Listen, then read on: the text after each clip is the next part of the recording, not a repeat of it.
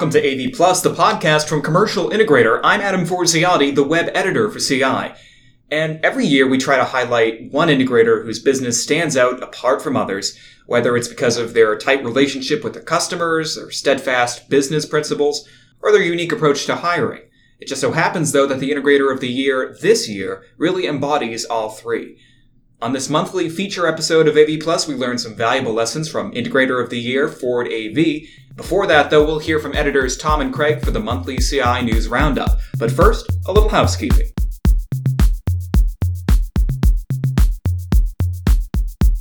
You can learn more about AV Plus online at commercialintegrator.com slash podcast and on Twitter by searching the hashtag AVPlusPod. That's AVPLUS pod.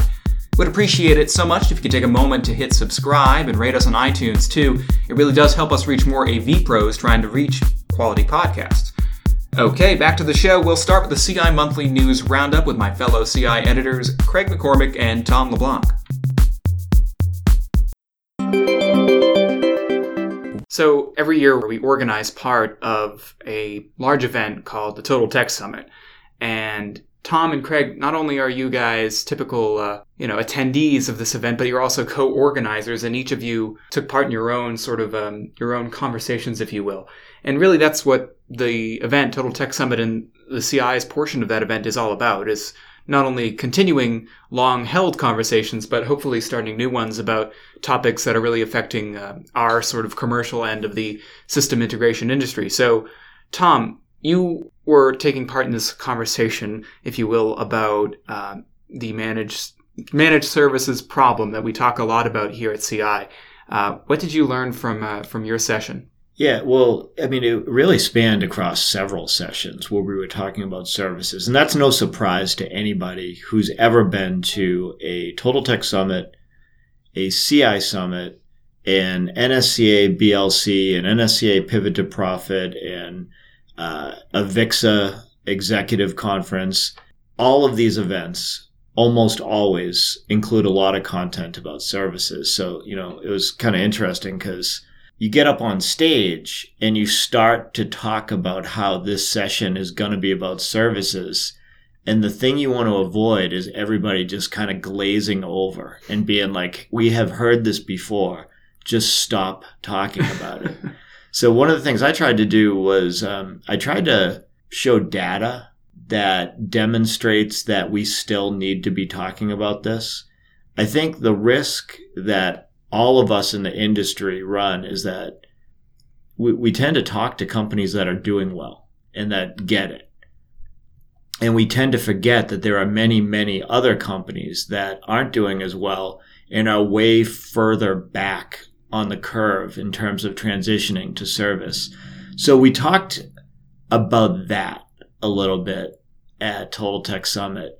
And I thought because of that, the conversation or the tone of the conversation was a little bit different and more into like the nuances of why there might be some challenges related to the shift to services. And, you know, one of the things that came up is language. Like we're, we're so hung up on this objective to shift to more of a service based business model that we talk about it as if our customers are also talking about it all the time.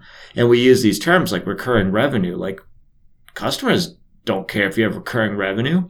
And in they, fact, if you if you phrase it that way, they may not like you to phrase it that way. Oh, pay me, make me pay you more money all the time. Sure. so you, would like you'd like to have a direct line into my uh, checking account? Absolutely.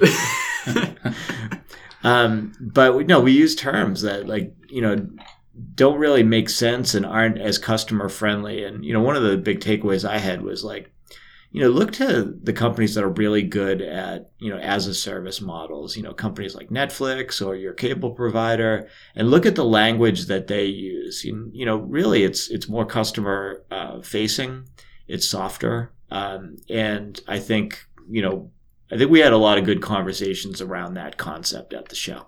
Craig, did you uh, have a similar experience at, at your uh, your session?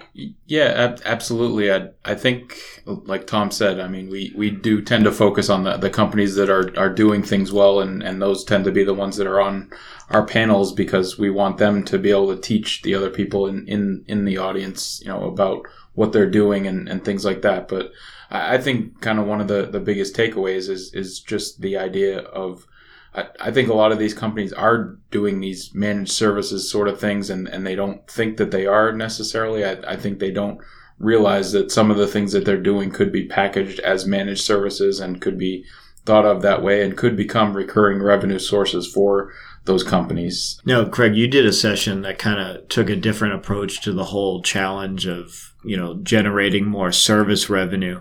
Uh, because you, you kind of centered around profitability on projects, right? Or pretty much on projects. So the idea has always been that, you know, uh, profit margins on products and projects are going down. And that's the direct reason why the integration industry needs to transition to more services. But I liked what the integrators on your panel were saying because they weren't arguing that point, but they were saying there are still some things we can do to improve the profitability on those product sales and projects. Yeah, ab- absolutely. Um, I I think you just have to have to think in different ways than maybe how you're how you're used to, to thinking when, when it comes to you know making a little bit of money. If you if you do things the way you've been doing them the last you know 5, 10, 15 years, you're not going to survive in this market where product margins are going way down, um, margins on labor is going way down. You you have to think about service and and different things that you can offer a customer that makes them want to stay with you and work with you for you know an extended period of time and make you you know the number one service provider for them and basically you know rule out your your competition.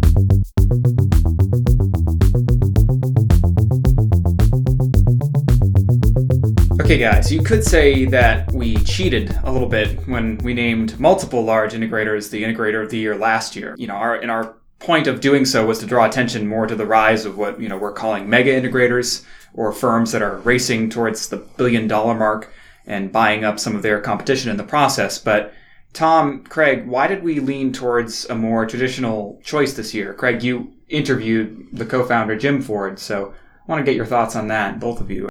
Ford AV has, has been in business for 45 years and they've been successful for much of that time. They're, they're among the top integrators in, in the industry in terms of revenue, the, the types of project, projects and, and, uh, types of uh, work that they do. So that for, for us, I think it was an easy call this year. It, it's a story we've wanted to tell for a while and, and one that we finally got a chance to do. So Ford AV has, like, like Craig said, been on our radar for a long time. And, you know, I've kind of, you know, heard through the grapevine about what strong business processes and what a great leader Jim Ford is. And I say through the grapevine because it's interesting.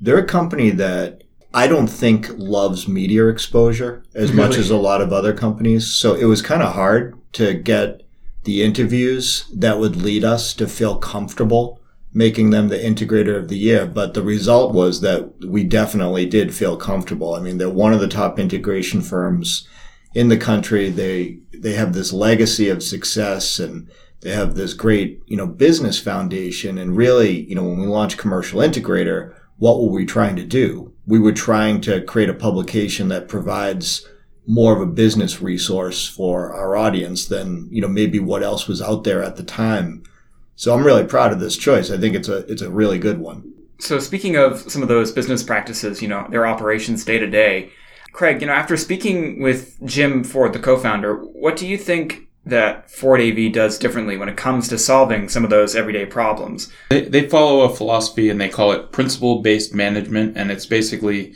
if you make a promise to someone, if you tell someone you're going to do something, you do it, and whatever it takes, you you make it work. It sounds idealistic, but I can tell from talking to Jim for, for the time that I did that, that it's it's a practice that they follow. It's probably the most important um, thing that they do in, in their company, and, and it's something that you know has has kept them going for these these forty five years.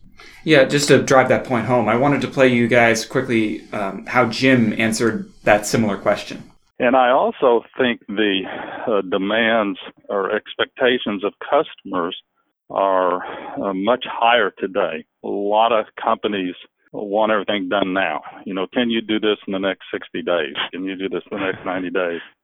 So, uh, being able to execute uh, on your promises is, is probably the is is the biggest task. Yeah, that's sort of speaks to your um, how, what, what did he call it again? His uh, the principle based management. It's it's it's a philosophy that they've operated under from basically from day one, from the sounds of it. But despite having this like deliver on promises no matter what focus, it also seems that Ford really tries to take on like a steep level of project. You know, he told you, Craig, that an issue in the industry that you know he thinks many integrators fall victim to is that they limit themselves too much one of the biggest issues with our industry is uh, the consistency of, a, of an integrator to be be able to deliver a quality product from different offices. Uh, you know, there are integrators that are known that this office does excellent work and this office does not. We don't want to be in that position, so we look at all of Ford as one big resource, one big technical resource. So that is a big push for us to make sure no matter if it's a small job or it's a large job, no matter where it is, that uh, you know that we have the right team we have the right process and we have the, the ability to check that process. One of the things that Ford's been able to do over the years is uh, diversify in, in terms of the vertical markets that they serve. So when one particular vertical market dries up, whether it's education or government or, or whatever the case may be, they're able to pivot pretty quickly and, and seize on opportunities that are in uh, other vertical markets. So they don't have to ramp up and, and, you know, follow any sort of learning curve and anything like that. They're, they're already well equipped to, to move from one market to the other as opposed to some integrators that try to seize on a market that's hot and then realize it's going to take them a couple years to make any traction in it. So this is a topic that we we've talked about with other um, integration firms recently. Customer expectations have changed a lot over the last few years, and basically they expect more, and they expect um, integrators to be able to do whatever they want. You know, customers have this expectation that if they want technology in a certain place, they should be able to get it. If they want a certain time frame met, they should be able to get an, an integrator that can deliver on it. They have really high expectations. And I think, you know, one of the challenge for a modern integration firm is how are you going to be nimble enough to deliver on whatever the customer wants? And the customer might want anything.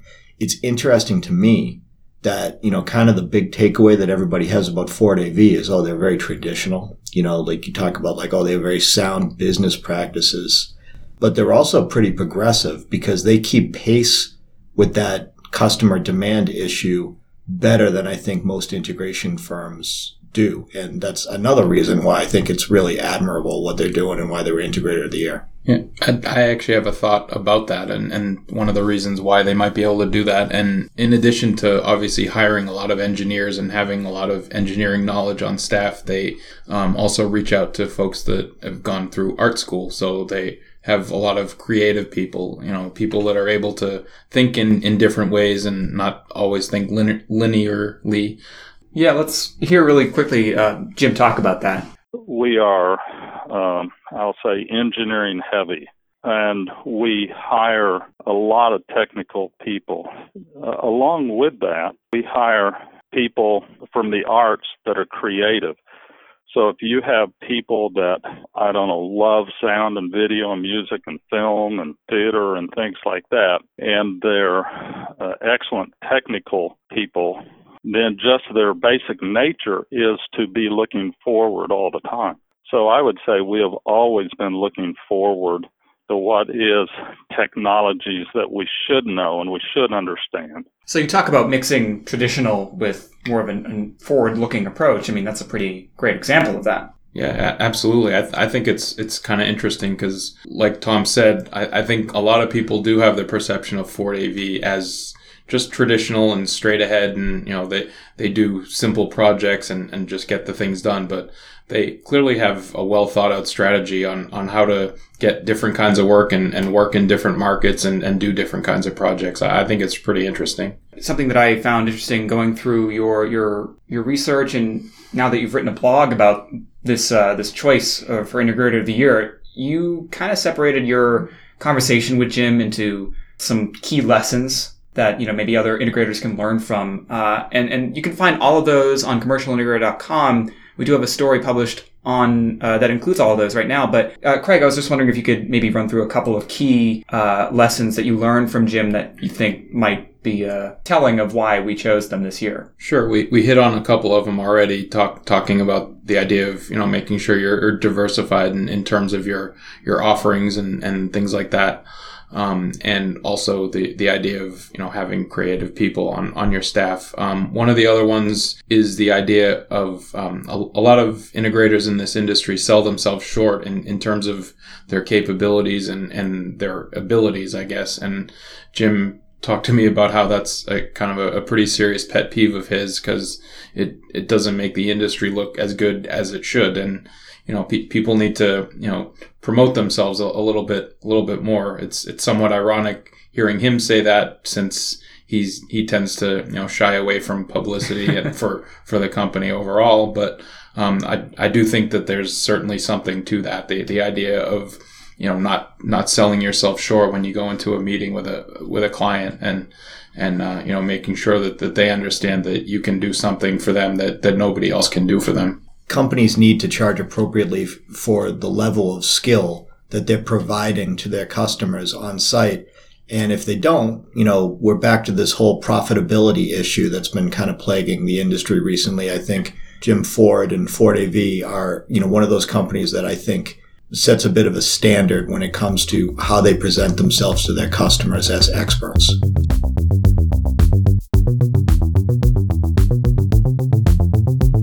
Okay, before we close the show, there's just one more thing we wanted to tell you about.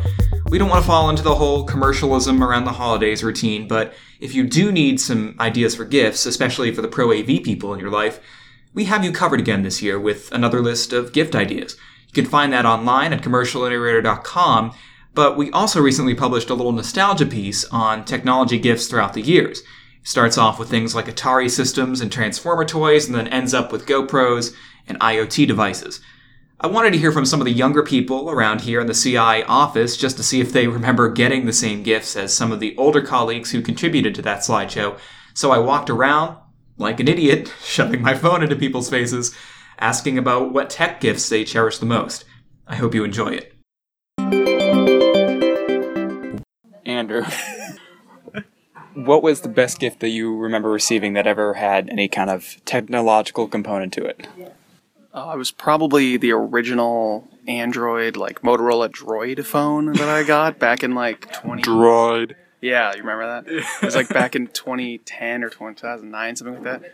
It was awesome because I was coming from an iPod Touch, which, you know, was sort of fine, but this also had one of those like slide out keyboards, remember? like it's sort of like the uh, the T Mobile ones that they had, like the the switch things. I forget what those are called. I think they're making like a comeback, right? now. Isn't yeah. there a company that wants to like make the slide out keyboard. Called. Yeah, but I loved that feature. Like I still have that phone. I don't use it ever, but it's like sitting in my room, and every so often I'll like see if it still powers up, and it does. You you have a mantle to the, the slide out keyboard. yeah, yeah. I still, I don't know. I never really got used to the whole like touch typing thing. I'm I'm still pretty terrible at it, but I loved. Yeah, I loved having the little keyboard and stuff. I don't know. Hey, hey Jess, do you have uh, a favorite holiday gift that had some sort of technological element? I guess I would say my Wii. Oh, okay. The original Wii yeah. was amazing. Okay. It was a hotness amazing. for many years. Yeah. I mean, I loved all of the games that came with it. Um, you know, Mario Kart was fantastic. Was that your favorite Mario Kart? Definitely. Definitely. Okay. Well, I think we're going to have to have like a little competition in the office Let's for that. do it. Let's Bring it in. hey, next victim. Leo, what was your favorite gift that you ever received that had some sort of technological component? Was it camera stuff? It was it was camera stuff, right? I have to think. Give me a second. I know it is though. Is this gonna go anywhere? Yes. Where? Podcast. For work? Yes. Crap. Because I ordered this robot right from Japan, right? Well, this is going to be an entertaining episode. Best technological present? Yeah, anything that had like electronic. Uh, December of 1993. Uh oh. A year after I was born. I got a Sega Genesis console with Sonic 2. That is pretty amazing. I actually know what you're talking about, so. I'm trying to think. I know. It's okay because Leo just took five minutes for this for this answer, so it's all good. You you have all the time. The answer took five minutes, or it took five minutes to think of an answer. Both. Um, at any point in time. At any point in time. Yeah, Graham, how about you? Favorite electronic gift I ever received was probably when I was about seven years old and I received a Game Boy SP. Oh, okay. What was your favorite game on that?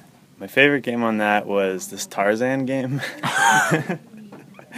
So you, you put Pokemon aside. Pokemon you said to heck with that. Yep.